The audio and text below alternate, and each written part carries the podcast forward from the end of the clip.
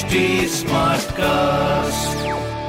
आप सुन रहे हैं एच डी स्मार्ट कास्ट और ये है लाइव हिंदुस्तान प्रोडक्शन हाय नमस्कार मेरा नाम है आरजे वैभव और आप सुन रहे हैं कानपुर स्मार्ट न्यूज़ और इस हफ़्ते मैं ही आपको आपके शहर कानपुर की खबरें देने वाला हूँ। खबर नंबर एक की बात करें तो बड़े चौराहे से परेड तक वाहनों के रूट डाइवर्जन में जाम तो नहीं लग रहा पर बस ऑटो टेंपो, रिक्शा ले जा रहे हैं अपनी मनमानी के किराए से, जिसमें ट्रैफ़िक पुलिस के चालान के बाद भी नहीं समझ रहे लोग, जिससे पब्लिक को काफ़ी समस्या हो रही है। खबर नंबर दो की बात करें तो नगर आयुक्त ने अपनी पहली प्राथमिकता में शहर की स्वच्छता और स्मार्ट सिटी का ज़िक्र किया है।